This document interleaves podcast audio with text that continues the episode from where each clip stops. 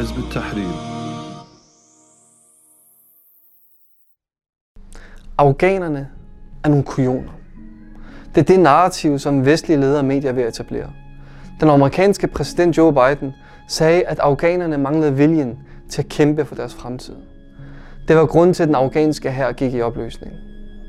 Vestens arrogante syn på resten af verden har ikke ændret sig tydeligvis de sidste 200 år.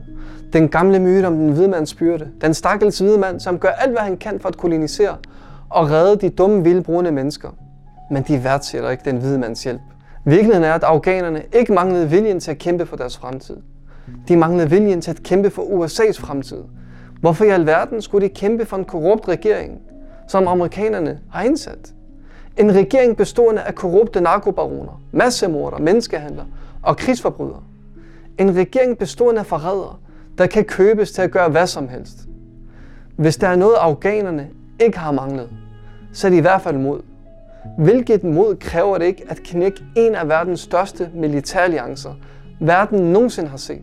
Hvordan formoder afghanerne med deres sandaler og kalashnikoffer at ydmyge NATO, der var så overlegen, både i forhold til militærteknologi og mandskab? Man kan ikke forklare ydmygelsen af NATO ved at tale om en bevægelse fra Dorabora-bjergene.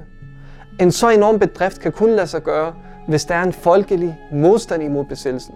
Vesten kunne ikke vinde krigen i Afghanistan, fordi de bekæmpede befolkningen. Befolkningen var deres fjende, ikke Taliban. Derfor bombede NATO bryllupper, hospitaler og folks hjem. Derfor bevæbnede de de brutale krigsherrer, der havde befolkningen. Derfor åbnede de torturfængsler. Som en dansk journalist sagde i 2011 om hans oplevelser i Afghanistan. I op til 90% af tilfældene er de danske soldater ikke op imod Taliban, men helt almindelige lokale bønder, der har taget sagen i egen hånd.